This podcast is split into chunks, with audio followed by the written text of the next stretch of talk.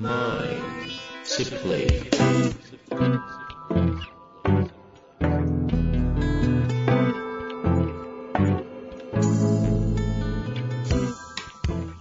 にちは、遠藤和樹です。秋山条件時の経営者のマインドサプリ。秋山先生、よろしくお願いいたします。はい。よろしくお願いします。さて、今週も行きたいと思いますが、はい。いかがですか、最近は？最近ね、久々に NLP の勉強を、なんとかもう一回してるっていうか、復習してる感じですね。ブームとしては。NLP を改めて、はい。意外とその話したことないですね。NLP だけを区切って喋るみたいな。そうですね。で、ほら、先週もお話ししましたが、私合気道今頑張ってると。で、なんで私合気道を始めたかというと、NLP の師匠であるジェフというオーストラリアの人の方がいるんですけども、はい彼が合気道やってたからです。え、そうなの？うん。えー知らなかった。で、合気道は NLP だってずっと言ってて、なんだそりゃ。あの、タスマニアはい。で習ってた時の話。そうそうそう。えー、合気道されて、え結構何？がっつりやられてたんですか？がっつりやった方みたいですよ。へー。あ、それがきっかけ？私の合気道のきっかけはね。おもろいですね。逆輸入的にじゃあ。いや、ですから私、合気道なんでやってるんですかって聞かれたら仕事のためですって普通に言ってますから。いつもね、言ってましたよね。実は、そういう影響だったんですね。それで、やっぱり、あの、NLP って、えーっと、私の中では、まあ、ジェフから教わったのも含めてね、心理学で捉えてなくて、解剖生理学に近いんですよ。うんうんですから、すでに彼がね、いつも言うのは、あの、What's going on? と。What's going on? ね、何が起きてるかを感じ取れてずっと言ってるんです。うん。うんうんうん。で、それはどういうことかというと、一つは、相手の中に何が起きてるかを感じ取りなさい。で、もう一つは、自分の中に何が起きてるかを感じ取りなさい。で、これが五感の話をしてるんですね。うほうほう。で、五感って、あの、五感の話を出すとすぐしゃ止まらなくなっちゃうんだけども、楽しくて。うんうん。で、五感っていろんな湧き方があるんですよ。で、その中の分かりやすい一つというのは、外の情報を取るってことですよね。で、もう一つは内側の、そうです。外の情報を受信する。うん。で、もう一つは、えっ、と、体の内側の情報を受信する。はいはいはい。例えばガンダムとかロボットで例えてみると、今敵がどういうふうに動いてるんだとか、弾がこっちから来たって全部外からの情報じゃないですか。うんうん。同時に内側の情報、例えば今肩が上がってるんだとか、えっ、と腰のあたりが傷んでるんだとか、うんうん。そういう情報もあるじゃないですか。で、この2つの情報を受信しながらアウトカムに対して動かしていくっていうのが、まあ人間でやってることとかなんですね。外的刺激と内的刺激？そうですね。外的刺激と内的刺激。うん。で、ところが、ここからややこしくなってくるんですが、人間って五感を感覚としてキャッチした後、知覚に変換して、知覚に変換した後、また意味付けをして、その意味付けに影響されて、内側の状態が変わるって、こう、複雑なことやってるんですよ。はいはいはい。ぐるぐると関係性があるんですね。はい。でそこも踏まえて、えっと、いかに自分の考えを省いて意味付けをしないで、外の情報をキャッチするんだとか、内側の情報をキャッチするんだってことをめちゃめちゃトレーニングしなくちゃいけないんです。なるほどなるほど。それを、あの、タタスマニアの時にトレーニングを受けたり、それを合気道にこう応用したりしてるんです。はいはいはい。で、その時に重要になってくるのは、例えば、事実とか、事実と考えを分けなくちゃいけないとか。で、考言え、葉だけ聞くとね、事実と考えを分けるはもうなんか、ん常識ぐらいなんかこう、言葉としては使い古されてそうですけど、そうですね意味合いが違いそうですね。そうですね。だから、受信した感覚と、受け取った知覚と、そこから発生したシンクっていうのが3つ存在してるんだけど、それを分けるのがとても難しい。はあははなので、えっ、と、やっぱり考えないで感じ取れるかっていうトレーニングをずっとしていく必要はあるなと思います。思考に行かない、シンクに行かないようにっていうんですか？うんで、なんでかっていうと、シンクに行くっていうのは私たちはめちゃめちゃやってるから、そこの回線をこれ以上太くしてもっていうのはあるんですよね。うん。そういった意味では、こう、合気道をやったり、皆さんが外で歩いていたりするときに、えっ、と、感じ取っていくと。風とか、地面を蹴ってる圧角とか、あとは視覚でも物を見たですね。の時も、あ、向こうから人が歩いている、えーあの人可愛いな、はい可愛いなは考えだからダメとかね。うんうんうん。ただただ感じ取っていくっていうトレーニングを、やっぱりこれからの社会っていうかすごい重要だなと思ってますね。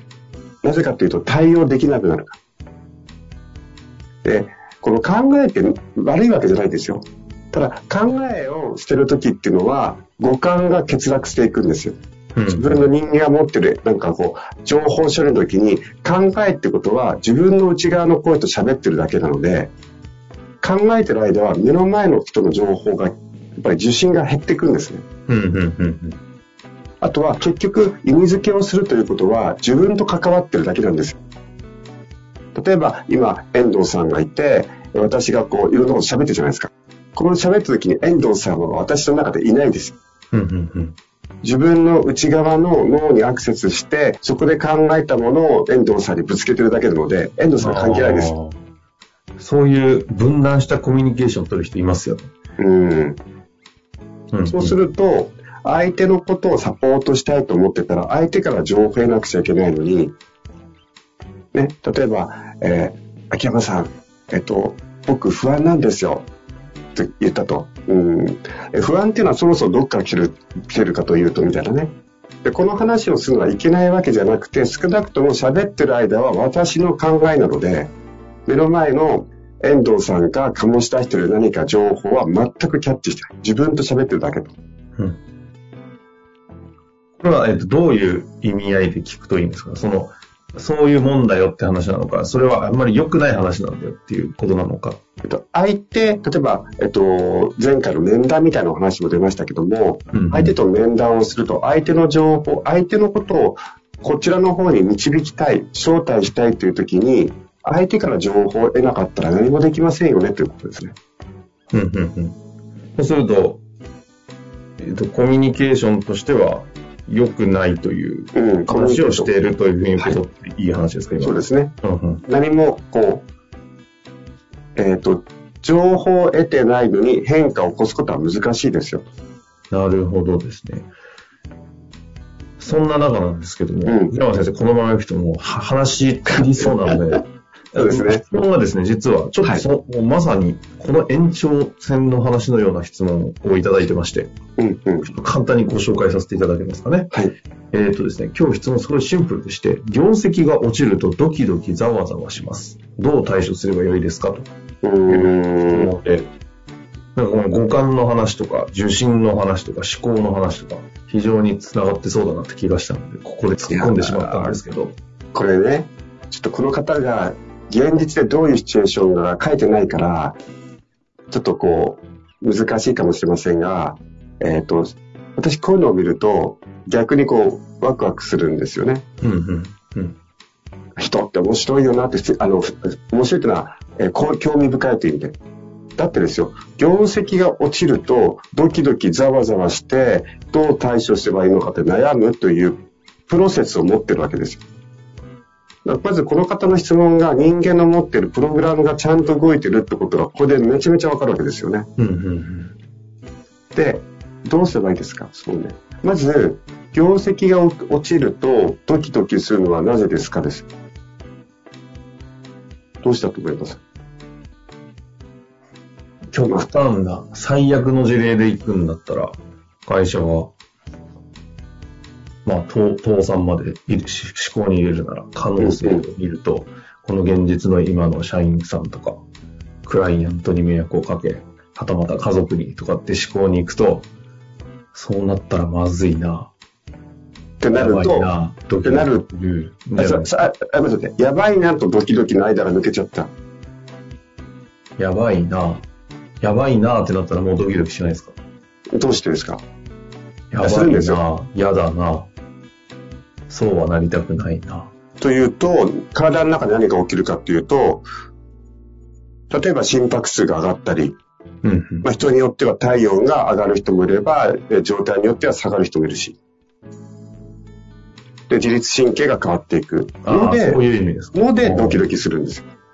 フィジカル、確かにそうなりますね。ですから、今言ってくれたように、業績が落ちたという事実がある、そこに対してイメージがする、そのイメージに対して、このイメージに合うように心拍数が上がっていくと。だからドキドキしてるんですよ。それ、ある意味それだけのことなんですよ。うんうんうん。で、これを、まあ、ある意味、そのエモーション、感情というふうにもし定義した場合、そしてそれが自分の state に影響されて対応できなくなるってことですね。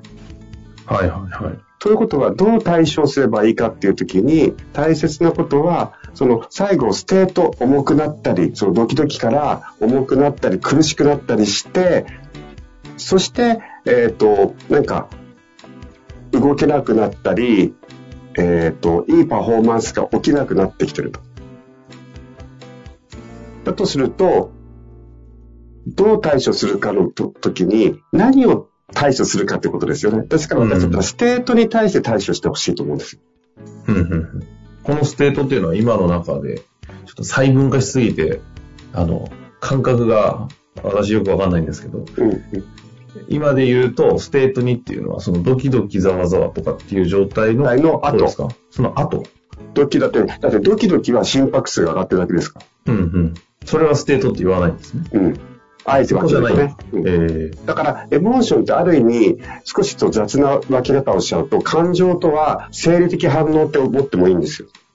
実ははいはいはい。ドキドキわざわざわの後って、ど、ど、ど、どれですか？ど、どれですか？ドキドキざわざわしました。それは心臓がドキドキしてるってことじゃないですか。はいはい。その後、そこに対して主体的にこう、自分が感覚を感じちゃうんですね。なんか、だからそれが俗に言う、なんかちょっと感情とかっぽいやつのやつですか？えっとね、ここではあえて感情を生理的反応っていうふうに切っちゃいましょキュッとした時のう、んその生理的、生理的反応をステートって言ってると。う。えっと、感情。感情。生理的反応ってどれです？かで心臓がドキドキして心拍数が。で、今、遠藤さんで言うと、私と会話をしてて、体の中の感覚はどんな感じですか？なんか、ジョーさん。体の、今、今、うん、うん。胸とか、えっとジョーさんが言おうとしている感覚があまりに細分化されすぎてて、きっとリスナーの方も同じように分かんない部分を言語化しなきゃいけないだろうなと思って、いると、生理的反応ってことは認識しました。ドキドキざわざわ。これね、はい。じゃあ、で、ステートってどれだ？これ、ん？みたいな。えっと、わからんっていう。あた、そう、わからんっていうのはどこで感じてます？頭なのか胸なのかお腹なのか。頭か胸かわかんないですけど、なんか頭、胸とかじゃないですか？それなら。その胸のわからんっていうのは胸で感じてるわけですよね。だって何かを感じてるからわからんって言ってるだけですもんね。秋山先生が、うんそうそうそうそう、そこそこそれって言わないから、うん。かわからんって言ってるだけって感じです。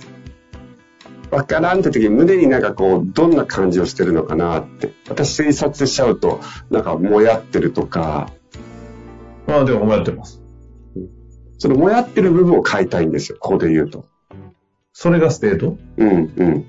ああ。ああ、なるほどね。はいはい。確かにドキドキざわざわとはまた違うかもしれない。うんそうですね。うん。で、この方もドキドキする心臓が心拍数が上がっている、そこでどう感じるのか。例えば胸が詰まってるとかね。うん、うん。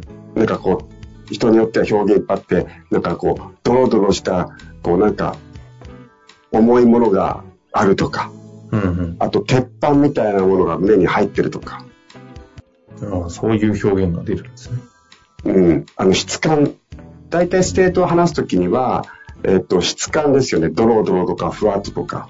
えあと、は重みとかね、重いのか、例えば人によっては胸のあたりが、えっ、と、もやってるって、重いですかって聞くと重くないです。ただもやってるんです、みたいな。それ。それを変えたいと。それがステート。そうそう。ああ、ほうほう。で、それがそこにあるというふうにフィール、フィーリング感じてるので、じゃあどうなっちゃうかっていうと、その結果として本来の自分らしくパフォーマンスが出ないじゃないですか。うん、うん、うん。それはとても嫌ですよね、人って。はい、はい、はい。だから、私としては本来のその人のパフォーマンスが出るようにステートを変化させていきたいんですよ。うーん、そのステートのさっき言った鉄板でも何でもいいんですけど、うん的なやつが、なくなるんですか？それとも、それをなんかいい感じのステートに変える、変えていくって感じ素晴らしいです。さすがだな。後者です。か確実になくすをしない。かうーん。なくすっていうと、やっぱり人間の中ではまたこれ話すと、あの、なくすって難しいんですよ。うん、うん。変えるの方が楽なんですね。うーん。で、その変えるっていう時にいろんな方法がありますよってことですよ。例えば、なんかそれが、例えばいいイメージをすると変わるっていうことでもいいし、ダイレクトに鉄板の部分を、えっと、自分が一番いいイメージ何いいんだ鉄板嫌だからなんか綿飴がいいみたいな。ここそこをダイレクトに変えちゃう。っていうのもあるし、あとは、えっと、モデリングですよね。あの人がこの状況だったらば、みたいな。ああ。どどういう感じなのかな、みたいということですか？な。うん。そうすると、すごく簡単に表現しちゃうと、この方の対処どうすればいいですかをに対しては、そステートを変えると。う。うん。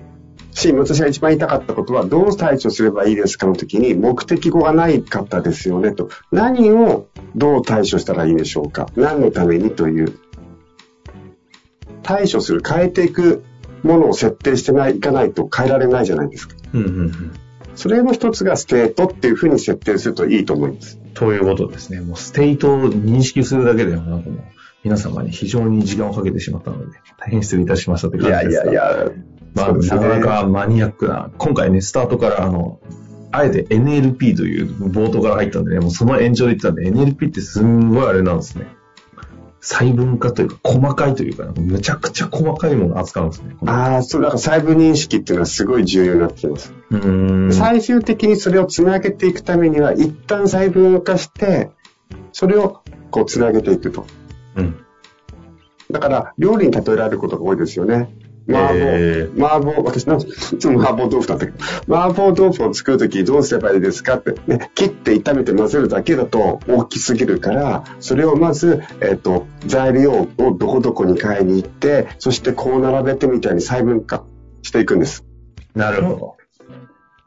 まあなんかその感じがすごい、こ今回の回に伝わった感じがしますので、あの、まあ今回はね、マニアックな回と私は認識しているんで、いや、てか喋って、喋ってて楽しくなっちゃって、こういうのいっぱいやる、やりましょぜひぜひということでね、なんかこのあたりも皆さんのすごい、ここの辺逆に詳しい方もいると思いますので、質問ありましたら、私はね、ちょっとできない質問なので、ぜひいただけたら嬉しく思っております。はいということで、今日は終わりたいと思います。秋山先生、ありがとうございました。う。はい、ありがとうございました。